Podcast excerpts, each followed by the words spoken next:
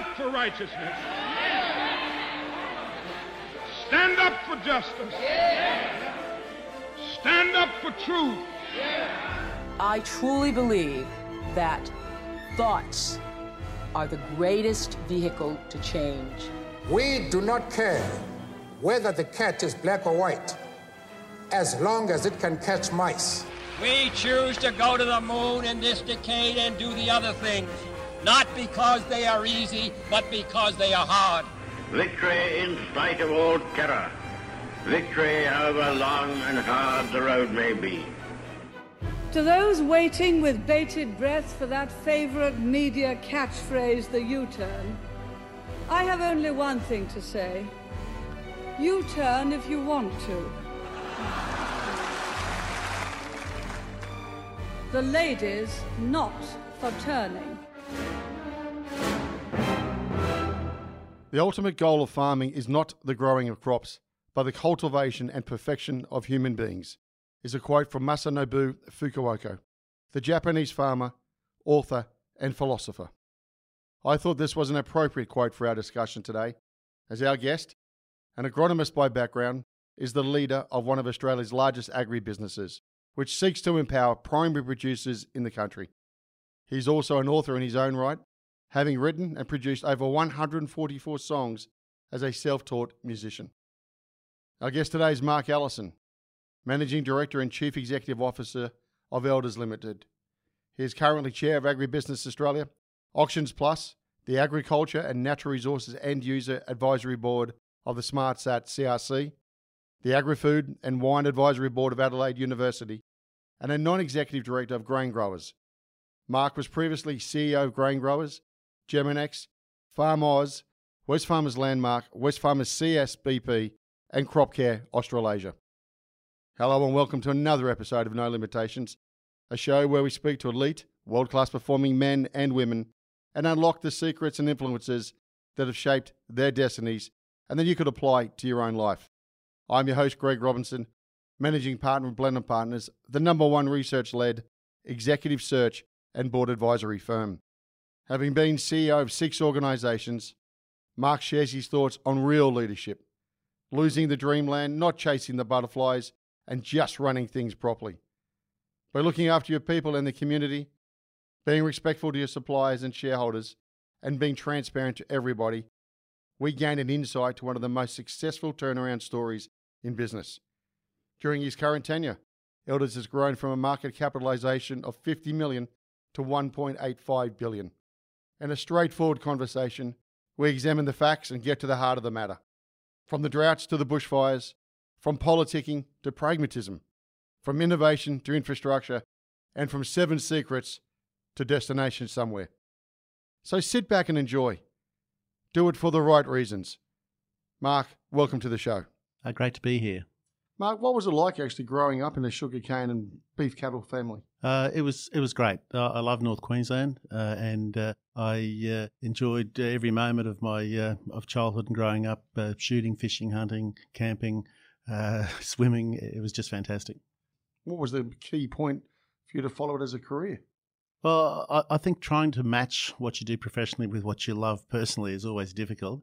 And uh, for me, there's a direct match yeah, agriculture, regional rural Australia, and what I love. So, uh, as it's turned out, it's been a perfect match. And did you see yourself moving into the corporate world, or did you see yourself more, moving more towards managing land, like becoming a farmer, or like, or you know, having a large estate? Yeah, I, I didn't really see myself moving uh, so much into the corporate world as I have.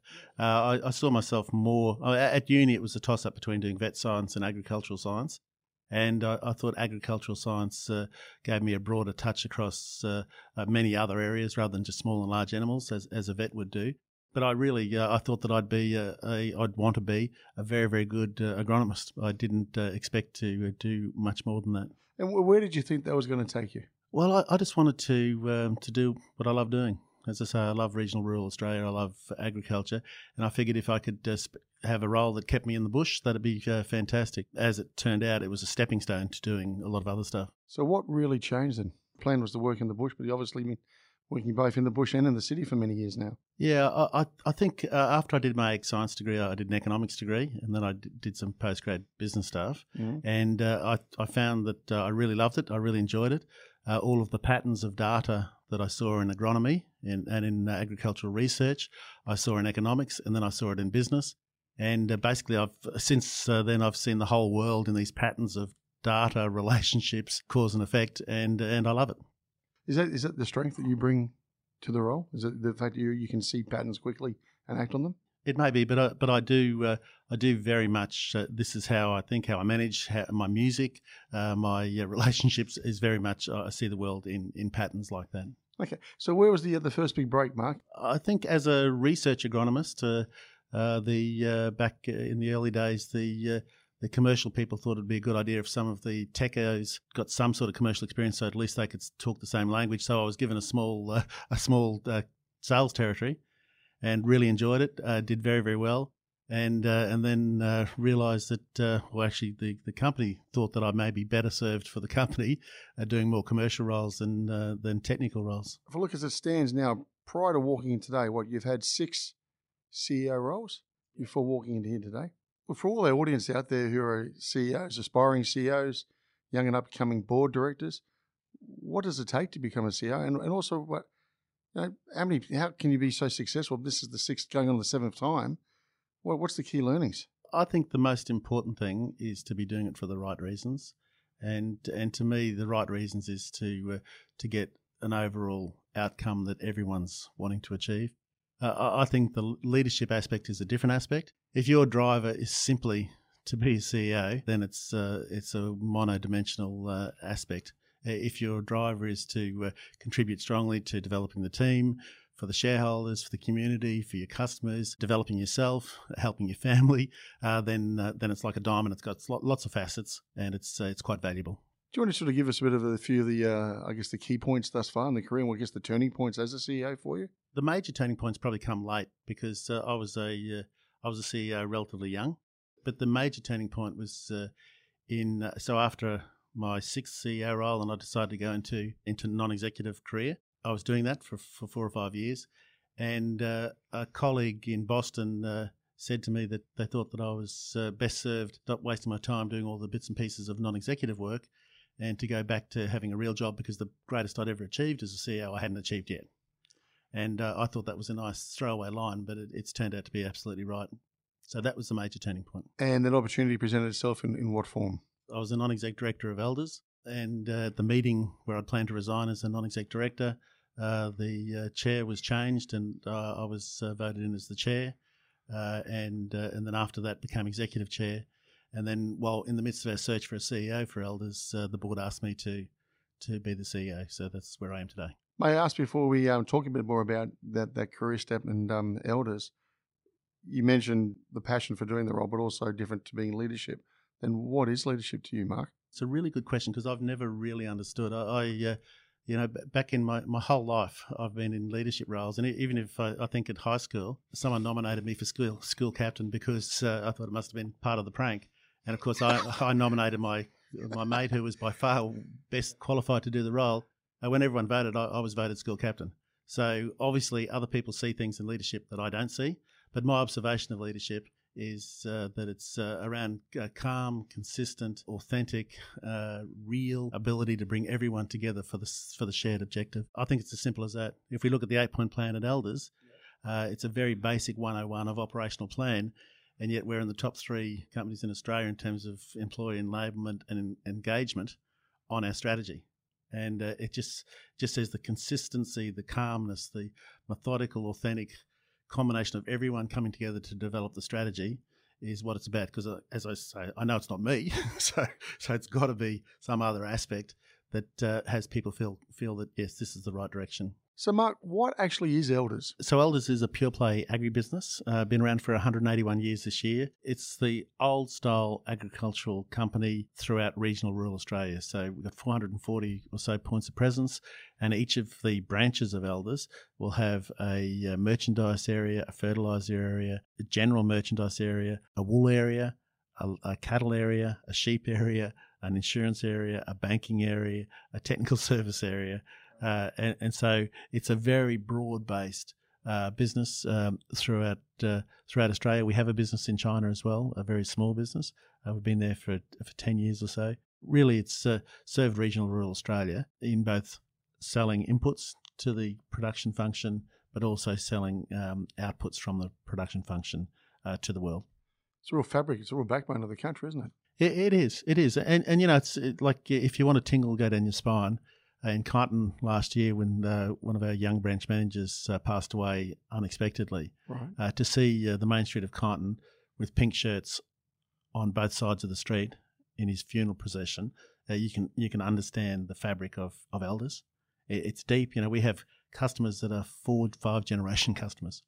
But if I came to join Elders, I but I had another competing offer, and I made a few phone calls, and someone said, "No, no, don't be silly if you go over to Elders, that, that company's really going to look after you. What is it about the organisation? What is it about the DNA? I think it's a good question because Elders is 181 years old this year and, and it has a deep DNA. I ran Landmark, the competitor, for a number of years. I never wore a green shirt. With Elders, I wore a pink shirt. I wear a pink shirt every day. I was uh, totally happy in my non-exec uh, uh, life when I was asked to be chairman of Elders, and it really felt like I had nothing to prove in agriculture and yet it was deeply important to actually help elders uh, get back out of uh, almost insolvency. So, so I think there's a couple of aspects. One is the elders' point, which, which is for me is is deep and real, and uh, and I've got a lot of experience with other companies, obviously, where I've run them. The other aspect, I think, the way I look at uh, what you'll get at elders, and, and maybe it's by having an ex-agronomist as the uh, as the leader, is you know in order to grow a good crop, you need to fertilise, water, take the weeds away, look after the pests. And I think that's the sort of environment we, we just, just want to set up for people to be successful and for the, them to be their best. So the management team of elders that were the losers that had the business almost insolvent, I didn't change. So what did you walk into? What did you inherit when you said, you know, you said you're on the board, you made chair, then suddenly you're chief exec. Why did you take it? What did you think you could do with it? Well, well to me, it was clear and obvious that the business uh, could be successful you know, over a couple of years' time, and uh, it had all the ingredients. And I, I, said at the time, as I when I became chair, yep. when the analyst said, "Well, what are you going to do differently?" and without meaning any offence to anyone past or present, uh, my answer was, "We're going to run it properly." And that means uh, lose egos, lose consultants, lose uh, uh, dreamland, lose butterflies that we're chasing all over the place, and actually just run it properly. Focus on your customers, look after your people, be, be committed to your communities, be respectful to your suppliers, uh, respect your shareholders, be transparent to everybody, be willing to share what you're doing, uh, and uh, just run, work hard and run it properly. So why can't other people do that? Because you, you, make it sound so easy, but it's obviously it's not. Well, there's there's a there's a starting line to one of my songs uh, where I say, uh, "It's never so easy when you know the truth."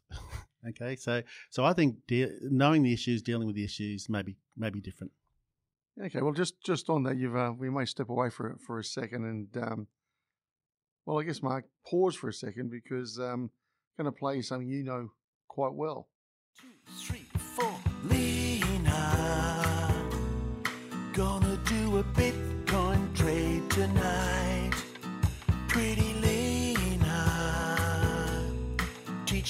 teach me everything that's you want to talk us through what made you write that particular song? And what is your talk about the love affair with music and how it inspires you?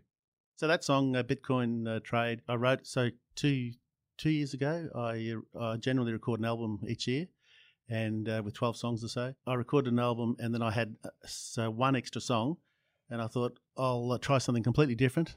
so I decided just to have an idea, walking into the studio, and to write the words and music in the studio on the day. And so Bitcoin trade is uh, is an example of that. I was driving to the studio trying to get uh, in the mindset away from a corporate mindset and into a musician mindset. Uh, I got a text from a colleague in Hong Kong named Lena, who wanted me, who was encouraging me to trade some bitcoins because it had dipped off. Yes. Uh, I told her that I was in the midst of uh, becoming a musician, which meant I need to lose any financial capability at all, and and just rely on passion and belief. When I walked in the studio, that was top of mind.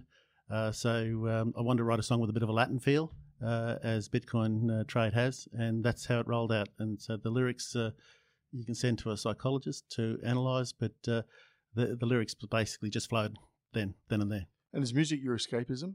No, I, I think music's probably my reality. I think these the lyric expressing lyrics and expressing my view of the world is yeah that's that's where I live. You know, it's between your ears. And how many albums have you recorded thus far? I think there are nine. I've got 144 songs now. Um, so uh, yeah, I, I think it's yeah, that many. And you go by the name of?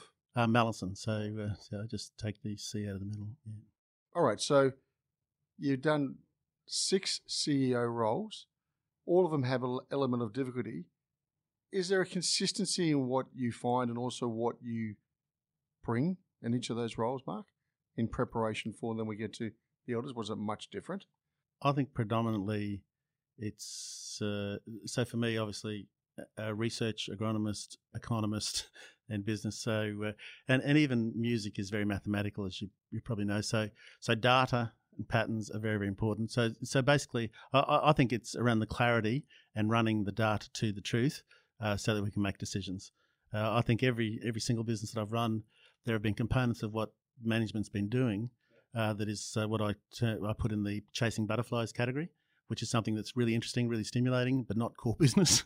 and uh, a lot of time and effort spent on that. If I think of uh, in fertilizer days, soil analysis, 5% of the business versus urea, MAP, DAP, uh, yeah, 85%, and then 10% something else. So, so I, I think clarifying and focusing is probably the key key point. And, you know, and most of them have been uh, either crisis or turnaround situations. So when you so when you say that it's a crisis or turnaround situation, is the data there and not being seen? Is or is it just too difficult to make the decisions to make the change? I think the data in most situations is mostly there. I think that people can look at the same data and see different things. Um, so I think the subconscious bias drives a lot of uh, the decision making where things start to go wrong. I think a um, self justification, a protection of legacy can be there, distorting or diluting the data. I remember a discussion with one company where it had gone from 85% market share to 65% market share. And the senior management team, uh, after kind of I'd gone through it a number of times, uh, said to me, "Oh, Mark, no, you you're completely mis- misreading the data." And I said, "Okay, how do you mean?" and and the, they explained that it, it wasn't just 85 down to 65 or whatever the market share decline was because each year there was an individual event that occurred. So that me saying that we'd lost market share was just completely wrong. And I'm saying so 85 to 65, but that's 20 points lower, isn't it? Yeah, right. So so that sort of behaviour. Um, there there is a lot of legacy defence as well. I, yes. I think that occurs. Can you just talk us through as, as as the CEO and the leader now? How do you address the team? And then how do you communicate clearly? So as you bring everybody in, do you build the strategy slash vision? Does everybody contribute? How do you go about it? Because obviously you're a man that understands the data, and you're going to bring out some, so I guess some challenging questions during those number of discussions. So can you talk us through how you structure it in that way? So Elders is relatively unique as an approach. At the time, we were, we were lucky to pay our people. So you're, you're that much on your knees. You're just yeah, about gone. In bad bank, asking suppliers to extend uh, their uh, their payment so that we could actually pay staff. Those those sorts of things. At that time, I uh, basically got rid of all the consultants, all the externals, uh, investor relations, all, spin people, uh, and uh, got forty of the senior managers together, most senior managers of Elders together, and we sat down for two two and a half days, and um, on the with the I set the backdrop of return on capital being higher than weighted average cost of capital as a driver of shareholder value. So a very basic concept. Yeah. I said that, drew up a matrix, put all the parts of our business in the EBIT ROC matrix. Yep. And said, okay, we need to move that to there by this time, or get rid of it. That to there by this time, or get rid of it. Uh, so it was a very operational. That that was the that's the development of the point plan. Okay. And uh, from that point forward, uh, we then set up the systems and processes with our uh, um, with all of the cross checks and balances, quarterly business reviews, the uh, which are multiple quarterly business reviews, the executive committee, the business case approach, uh, the safety process systems review approach. So multiple systems and processes yep. uh, that, that are reoccurring.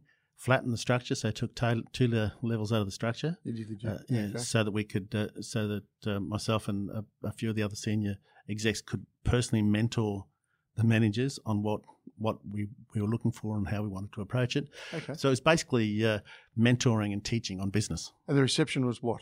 What was the reception like when you when you came in with this eight point plan? Well, given that Elders uh, forty percent of the business is a livestock business, and they refer to agronomists as the haberdashery department, uh, and as the first agronomist to run Elders, the first agronomist to run Landmark as well. I mean, there, I, I think initially there was some concern, but uh, it, you know, if you treat people respectfully, they treat you respectfully. If you get results, they look at the scoreboard. You know, Dad used to say, "Just look at the scoreboard; it's easy." and uh, they're all very. Elders is a very, very proud business with a great tradition. So I think if it was slow to start with, then it's continually built momentum. And why why did you not wear the green shirt in the previous role? Where you wear the pink shirt in this role? My thinking at the time was that people in the front end wore the green shirt, and I was a head office guy.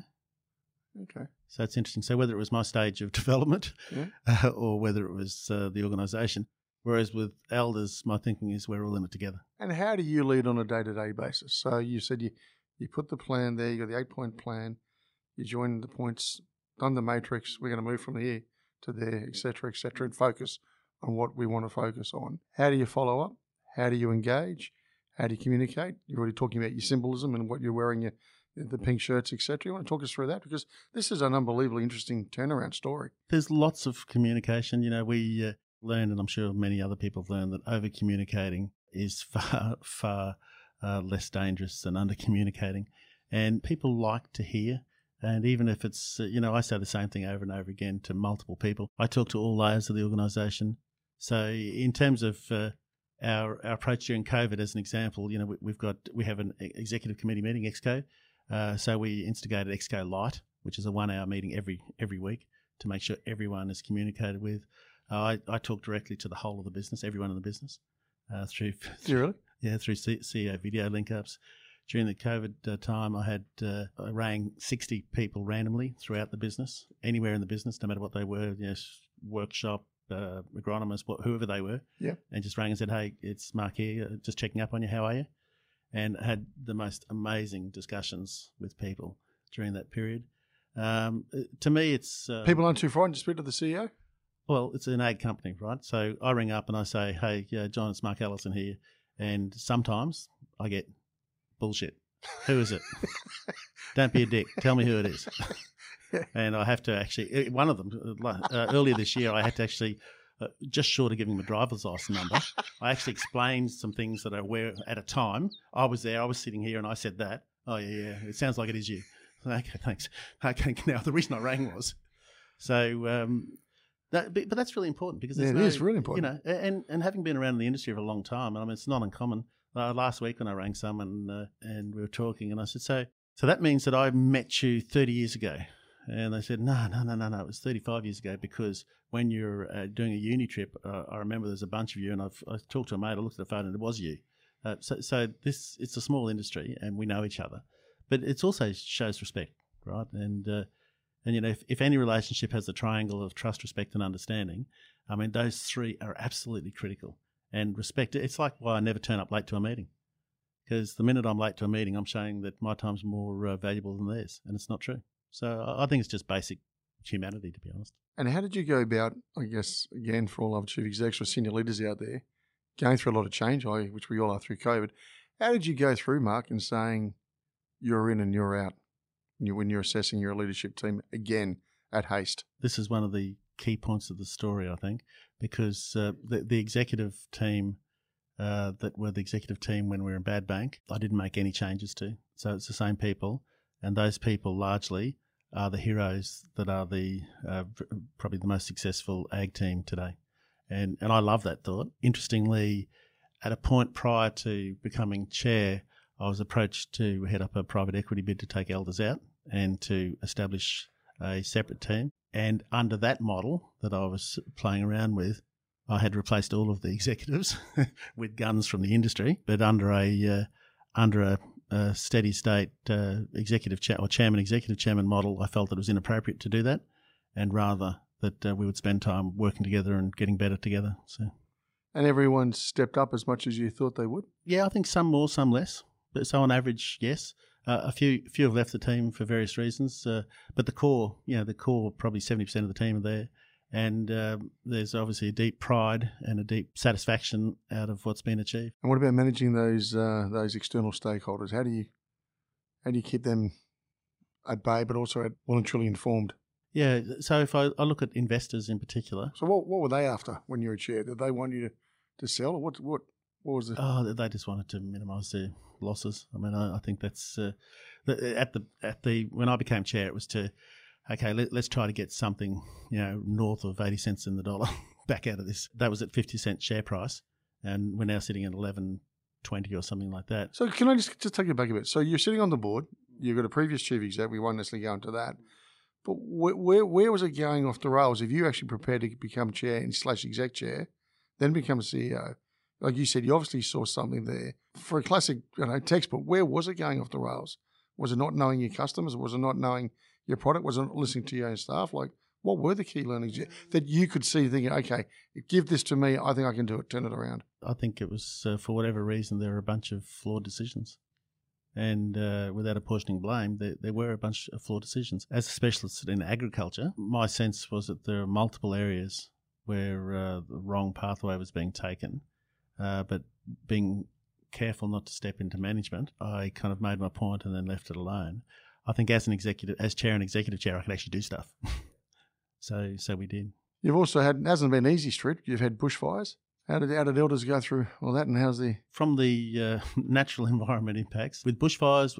We're not strong through the dairy areas, a lot of the coastal areas where there uh, where a lot of the uh, New South Wales and Victorian bushfires were. So we were pretty good there. Kangaroo Island was a, a difficulty. So um, you know, the, more than half the koala population were wiped out on Kangaroo Island, and the sheep population. That there's uh, so it was very very difficult, and we're rebuilding there. We're doing everything we can to help with other with other uh, members of the community. Working in the world of rural, how do you manage risk?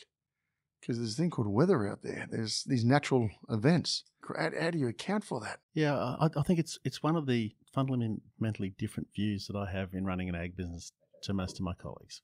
So, first thing, and it's been my whole career, and uh, because it seems to me, with farming, and uh, and certainly this was this. I mean, we, obviously we didn't have rain problems up north with sugarcane. You have to have a cost.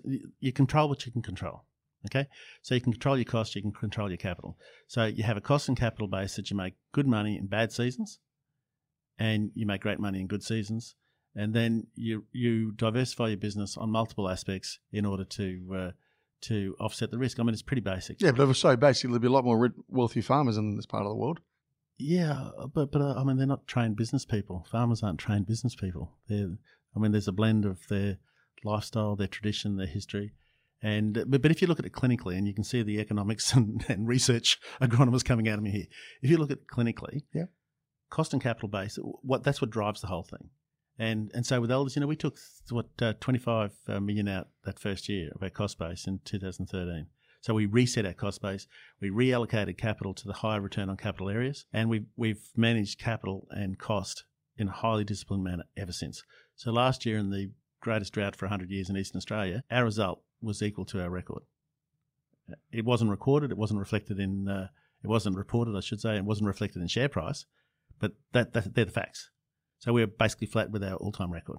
It's around uh, I, I think the I mean it just our catch cry and our line is that five to ten percent growth through the agricultural cycles through the eight point plan. That's uh, and we got that from our investors. So you mentioned uh, managing external stakeholders. Yes, I got rid of all consultants. So the investors to me are our consultants. So I got rid of investor relations as well. I have open dialogue every single day of the week with investors. Uh, I ask at the end of most meetings, I ask their advice on what else should we, should we do. They see lots of case studies. They see lots of examples. They've got their own vested interest. Uh, but largely, their ideas are actually interesting that we can work with. And it's totally transparent because I, I can't see any other way to do it. I, I can't see any downside. You also, um, you stressed a couple of times you've moved on the consultants pretty quickly. You found a consultants or there's a time and a place for consultants? I think if there's uh, specialist and expert knowledge, there's a time and a place. But but I, I think when you're being paid as a CEO, and then you pay someone else to do your job for you on strategy, it's it's a cop out. Uh, I mean, I've I've felt that for probably the last five or six CEO roles. Standing back, how is the industry?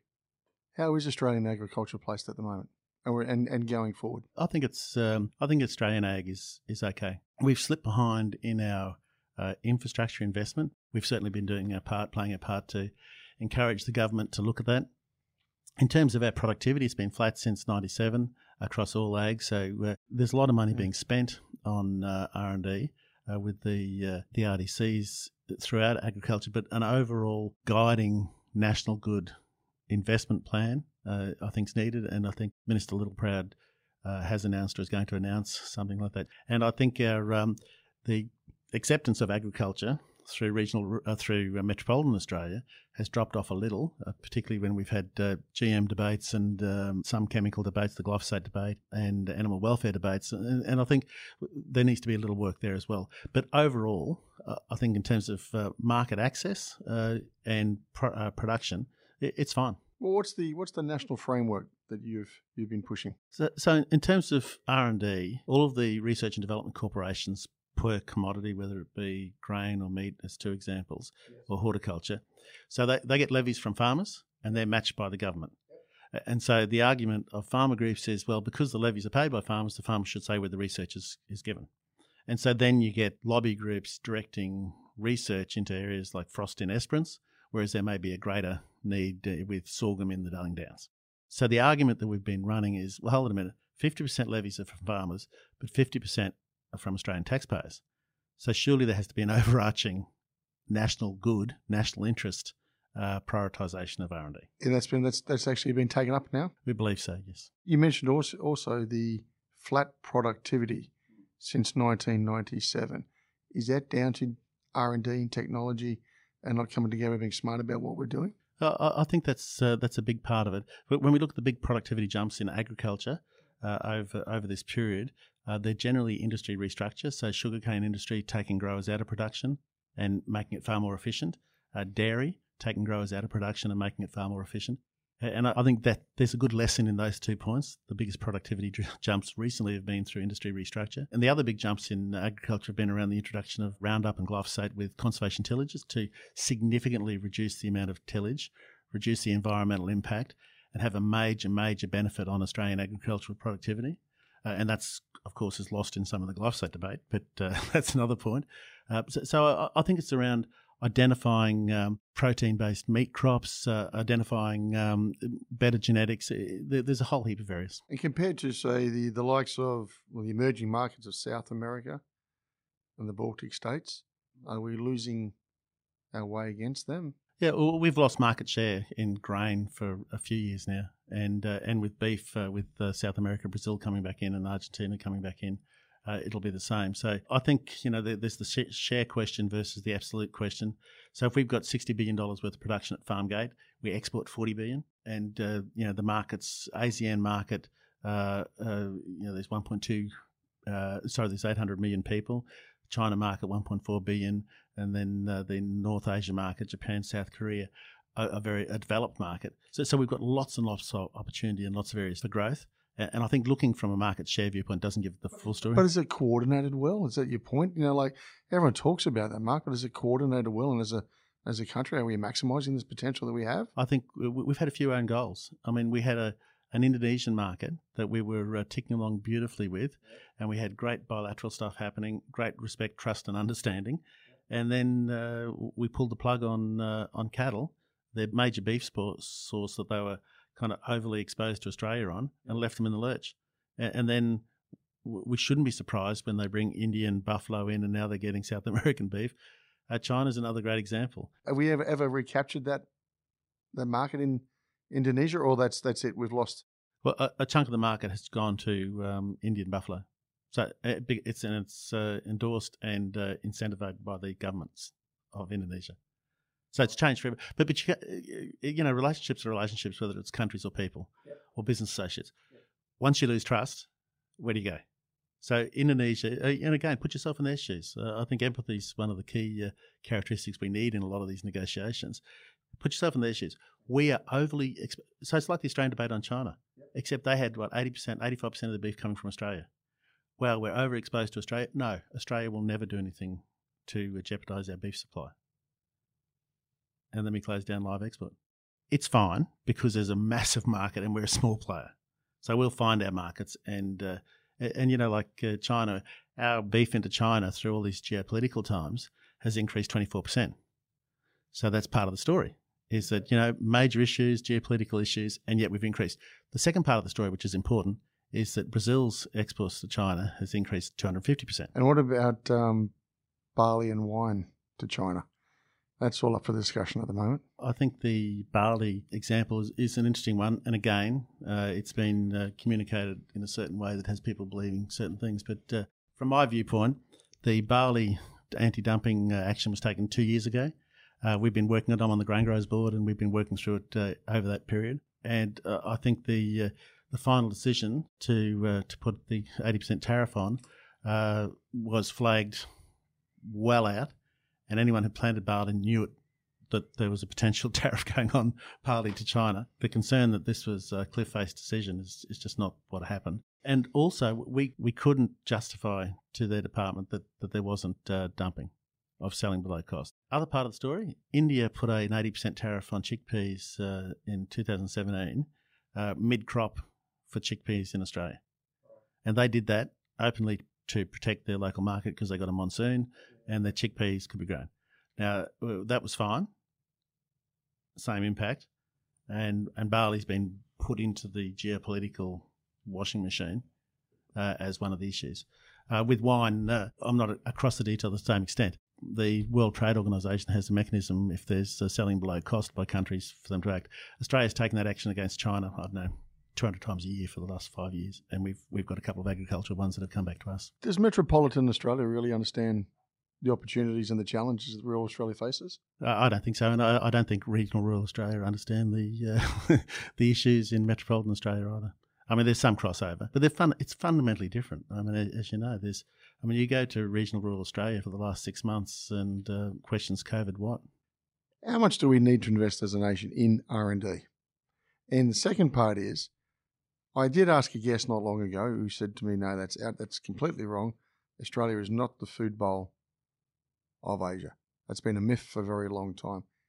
Is that true? On the expenditure, I mean, if depending on all the money you count, so if you just count RDCs, it's something like eight hundred million dollars a year spent on R and D.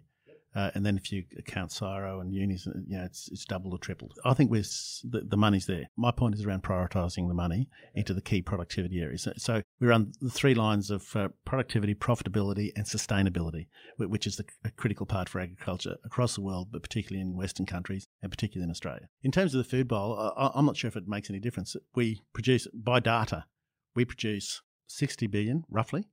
We export 40 billion, so 20 billion for Australia so let's say that the export of six of forty billion can feed, uh, say, fifty million people. So let's say sixty million people, and there are two billion people. So if you're a food bowl or a snack bar or whatever you want to describe yourself, that, that's the data. They're, they're, the facts. Where are we um, as a nation regarding water and water policy, and the, and also thereafter infrastructure for the land? I think from a water viewpoint, again, you've got to blend out facts and reality and seasons and all that sort of stuff. I, I thought a really interesting observation from um, Professor Forest Reinhardt, who's a, a, Harvard Business School professor. He did a case study on uh, the water system in Australia, and then contrasted it with California, which is the uh, the best Western world contrast, mm-hmm. and then also some of the European stuff, I think, in Spain. And, and his uh, his conclusion was that we have our system, our trading system, our management system, our policy is world class, best in the world and and so uh, it's quite interesting because if you because we're hearing a lot of noise about it all day long. We hear quite different noise. yeah, that's right. And uh, and I I think that's why taking an objective view on this stuff is really important. I actually read the report on the fish kills. Yep. And the a big a big chunk in there was around overpopulation because of uh, uh, so much water available. Uh, uh, so it's like it's it's not it's not a farmer stealing water story. What about offshore investment in buying buying land? Is that smart as opposed to being maybe thinking about maybe lease the land instead?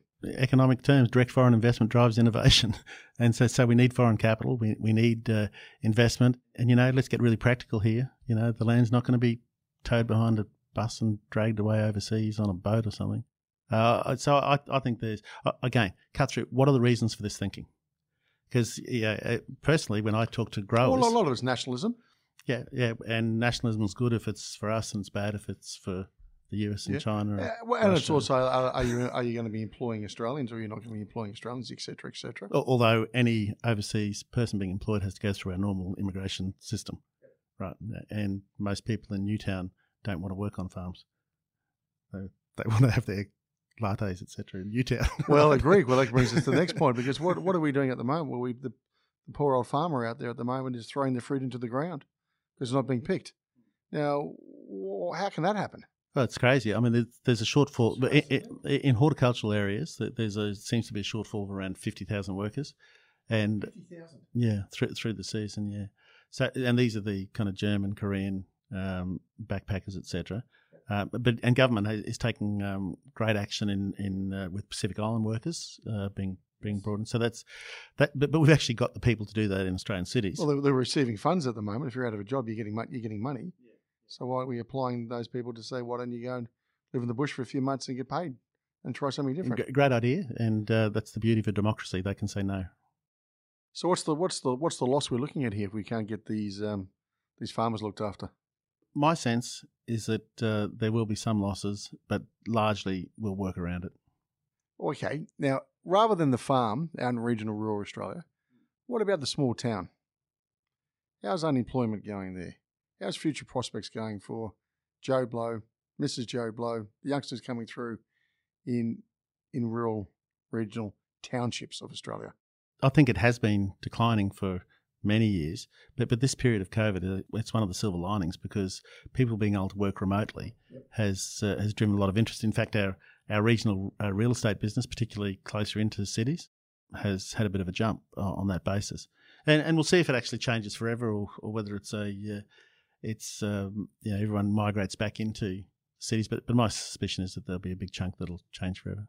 I, I think the uh, investment in regional infrastructure, nation building infrastructure, uh, will be critical. And, and it's one of the areas that we've been falling behind in agriculture is our uh, supply chain costs from production to ports.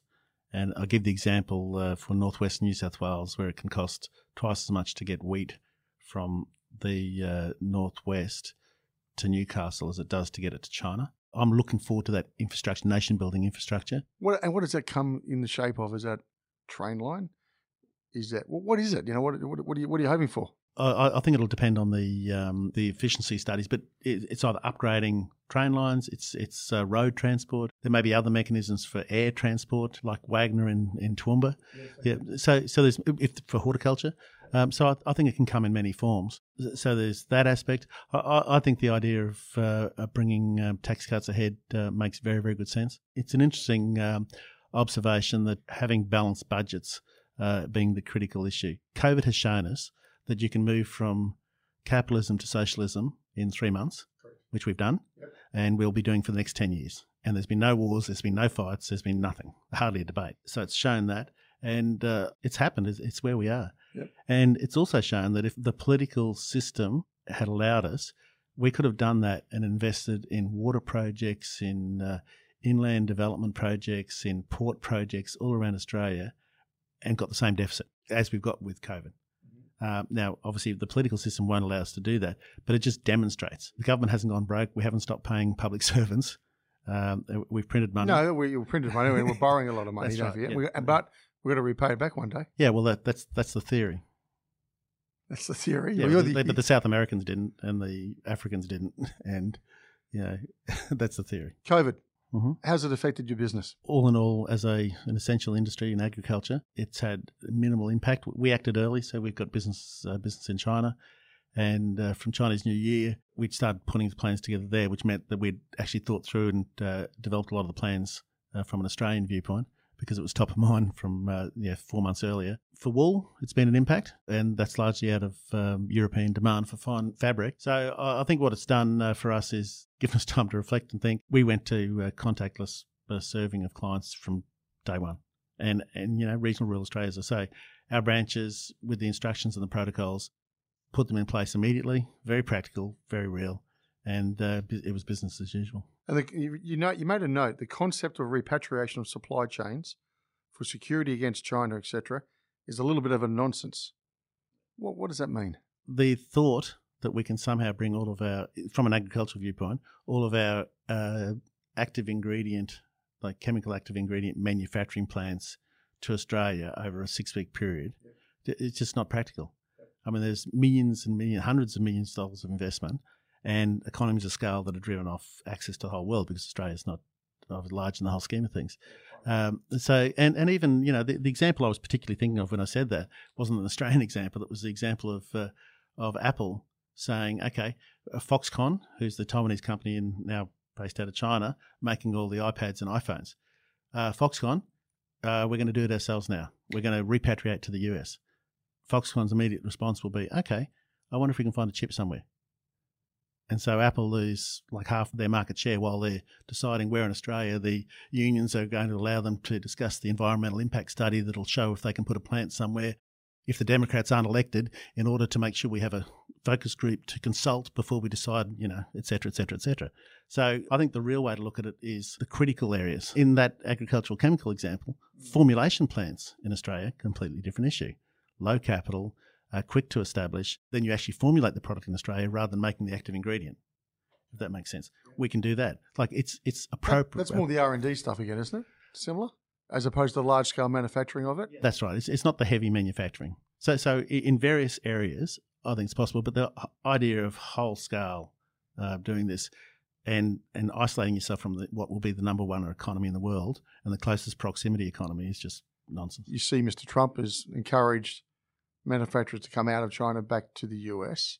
Have we got the scale to even consider being serious about it, or do, or do we play the smart game like you're talking about? Develop the product and get the and partner with the right countries to manufacture at scale. I think the symbolism's nice, and it's uh, I agree. It's it's really nice, and and remember for the US the the, the major the the manufacturing industry in the US one of the massive impacts has been the uh, North American Free Trade Agreement that had their manufacturing going to Mexico. And the symbolism is fantastic. The, the issue we've got is do we have low enough labour and energy costs?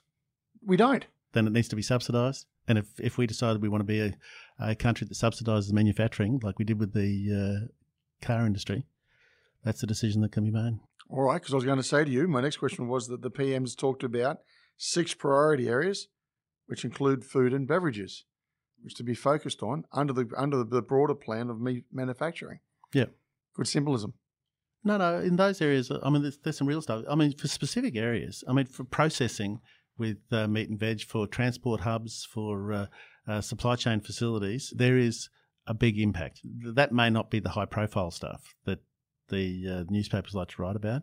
There are multiple areas. I mean, we've we've got uh, in South Australia, we're talking about we've got the environment to grow um, pulse legumes and broadacre crops in winter, and we've got a direct supply chain into China where plant-based protein, fake meat, is uh, taking off in the top end. Yeah, right. So, so it just makes sense, and we've we've spoken to the South Australian government around how if we align proximity to production, yep, processing facility in South Australia, and a transport hub into the key markets, particularly into China and, and North Asia, uh, then you've actually got something that's legitimate that makes sense.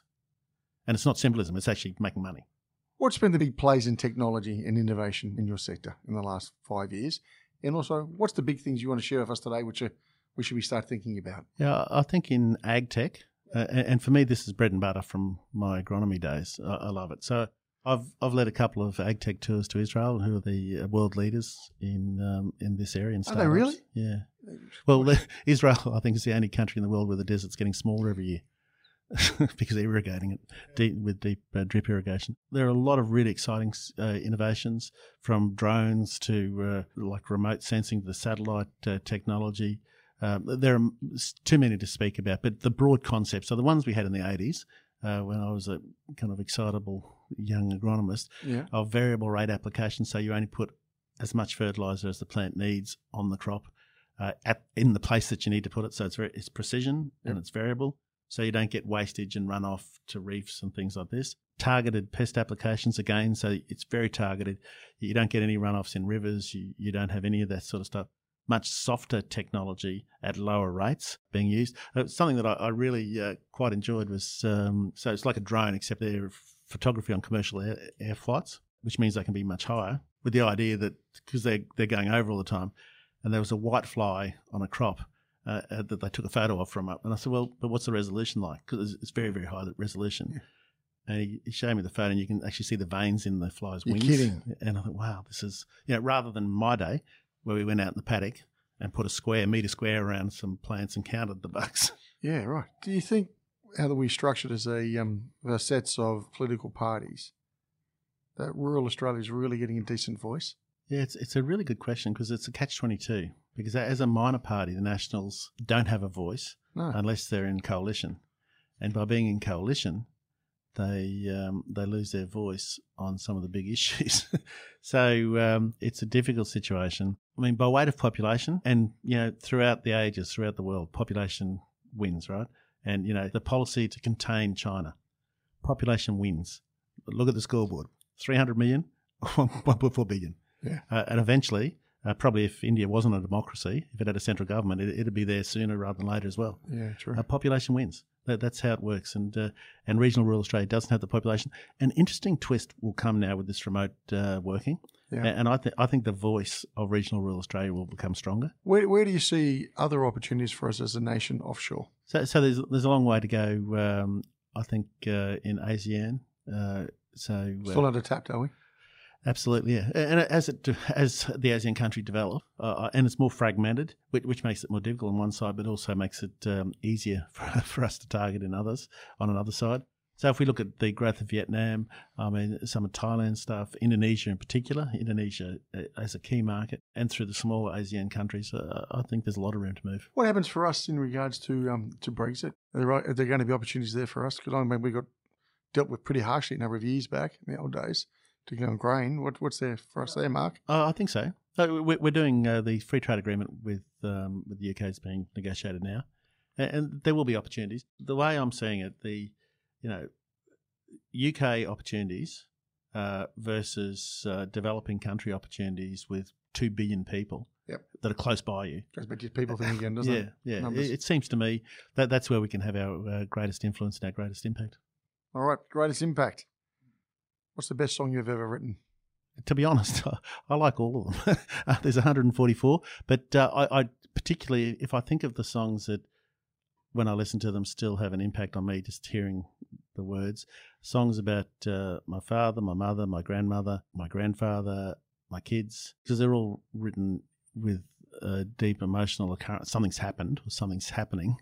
Uh, interestingly, I, I wrote a song for my father, and like the last, I think the second last thing he said was uh, "Be brave." So the songs, as you asked us, will be brave. And uh, every time I think about that, I'm, I'm sitting with him when he says that. And where did it all begin? Is this going back as a young young kid at university or earlier? Yeah, I've always liked music, but I taught myself. So I've I've got this problem with, with pianos and guitars that I've got a finger cut off, so it's very difficult for me to play. And so I never played. And when I was eighteen, I taught myself to play, and uh, but but it means that I can't I can't hold the string down. So Oh, Yeah, and when I'm recording now, if I'm playing a lot of guitar, it bleeds because it's it's kind of soft tissue under here.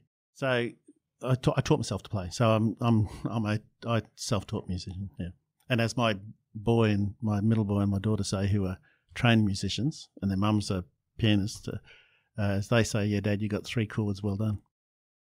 pretty colourful life you've had. If you were to look back at the young Mark today, as a young agronomist, Hmm. and look back, what advice would you give him? I'd say something like, uh, "Enjoy."